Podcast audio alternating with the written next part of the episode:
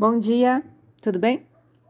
O Ayurveda considera que viver em harmonia com a natureza, de uma forma tranquila e confortável, sem tensão, é respeitar a individualidade de cada um, de cada ser, de cada situação que a gente está e de cada pessoa principalmente.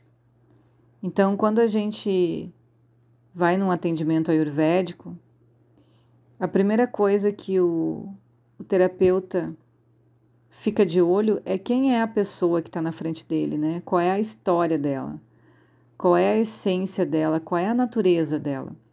Muitas vezes o próprio cliente não sabe e está ali justamente para isso, para tentar encontrar uma pista de quem se é. E, particularmente nos atendimentos que eu tenho, uh, eu vejo um potencial enorme nas pessoas. Para mim, é como se tivesse um, uma luz gigantesca assim na cabeça de cada um que eu recebo lá. E muitas vezes eu falo isso e a própria pessoa não acredita. A própria pessoa tem dificuldade de entender a linguagem que eu estou falando e que eu estou dizendo e estou mostrando qualidades dela que tem muita chance de dar certo e que podem ser maravilhosas. Muitas vezes até eu me empolgo com isso porque eu vejo muita luz na grande maioria das pessoas que eu atendo, né? E quando a gente começa a, a falar a mesma língua, quando o cliente começa a enxergar essa luz também e que de repente existe sim esse mundo que eu estou falando, eh, muitas coisas boas começam a acontecer. E eu seguido recebo feedbacks das pessoas que agradecem, né, por elas falam ajuda ou confiança ou qualquer coisa parecida com isso, mas eu não considero assim, eu até tenho dificuldade para para agradecer porque não é dessa forma que eu vejo. Para mim aquilo já estava acontecendo, já era claro que iria acontecer, né? Mas eu entendo também a necessidade das pessoas têm de reconhecer por ver ela dessa forma, né? Então, por mais que as, as pessoas às vezes chegam com um caminhão de problemas, de desafios, quando a gente foca a atenção no autocuidado, no cuidar da própria comida, respeitar o próprio corpo, entender que você não é uma máquina, que você é um ser cheio de qualidades e defeitos e que as outras pessoas com as quais você se relaciona também, inclusive, né? E que a gente tem total direito de dizer sim ou não para as coisas que nos fazem bem ou nos fazem mal e que a gente tem o, poder de escolha sobre isso, né? A gente não pode delegar isso para outras pessoas.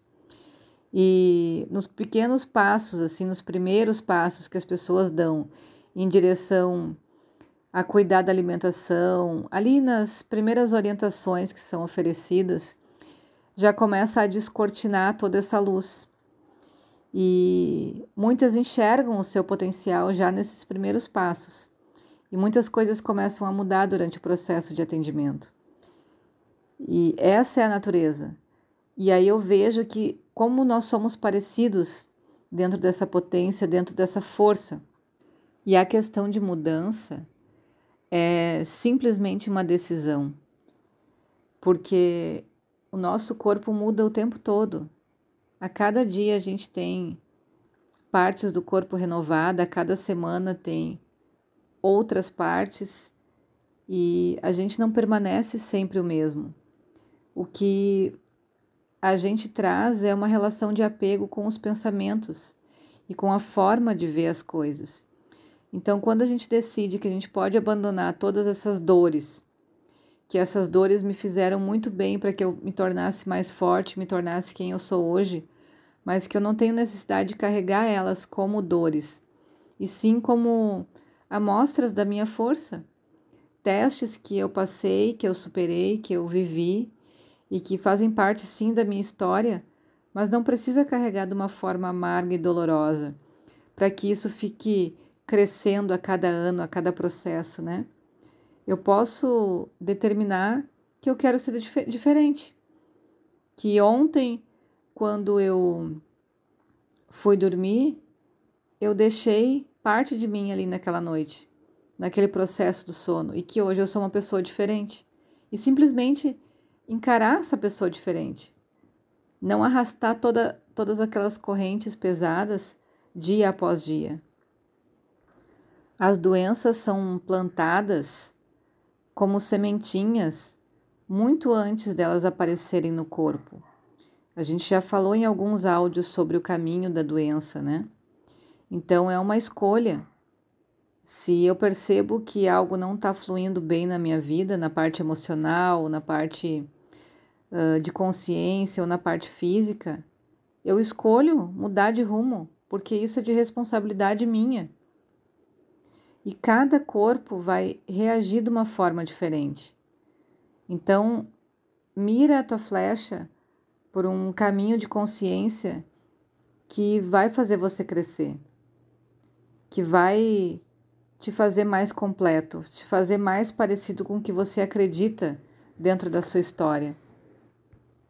Para cada biotipo em desequilíbrio, existe uma orientação diferente a gente parte do básico entre pita, vata e kapha, e muitas vezes eu faço à mão várias alterações uh, nas orientações para tornar isso mais íntimo, mais próximo de cada um.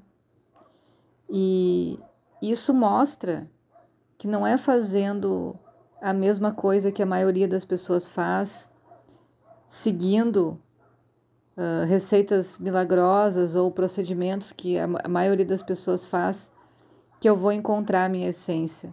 É quando eu escolho um processo que vai ser totalmente individual, que ele tem o meu formato e que ele foi feito para mim. Então, isso já é uma forma da gente apontar a flecha para onde a gente quer ir.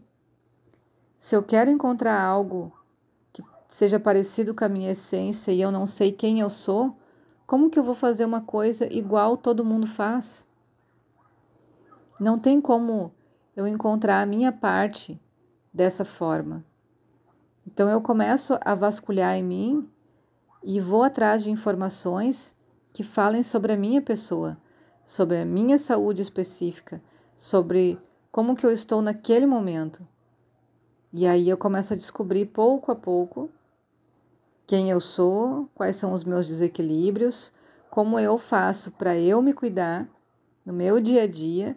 Então já não é nem uma questão mais de família, é uma questão bem pessoal e de total responsabilidade de cada um, certo?